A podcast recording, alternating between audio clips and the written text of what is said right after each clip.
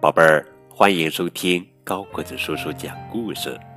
今天呀，我们要讲的绘本故事的名字叫做《生活的意义》，这是儿童哲学启蒙图画书系列，作者是法国奥斯卡·博瑞尼福文，雅克·德普雷图，袁肖一翻译。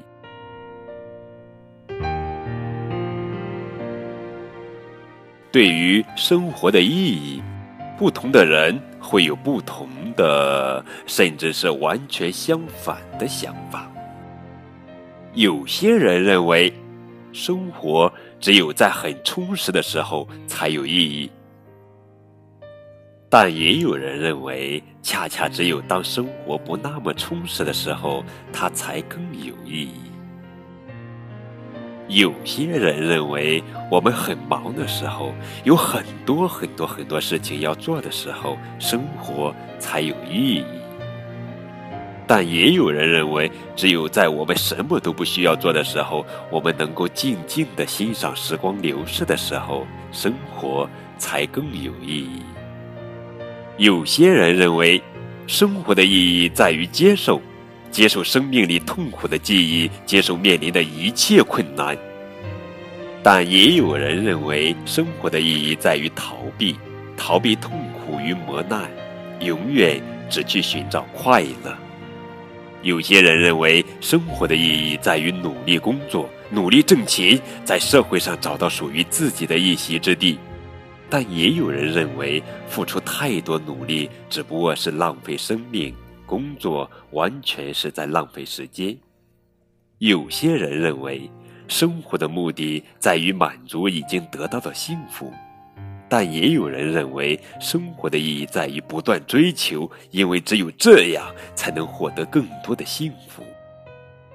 有些人认为，生活的意义在于玩乐，时时刻刻都能快乐。但也有人认为，生活的意义在于珍惜时间，因为它是一件严肃的事情。有些人认为，我们是在为别人活着，为了爱他们、惦记他们。但也有人认为，生活的意义在于为自己而活，别人只会扰乱我们的生活。有些人认为，生活是如此珍贵。所以，我们必须尽一切可能好好的生活。但也有人认为，生活远远没有理想那么重要，例如自由或者真理。有些人认为，只有忘记死亡，忘记那些令人悲伤的事情，我们活着才有意义。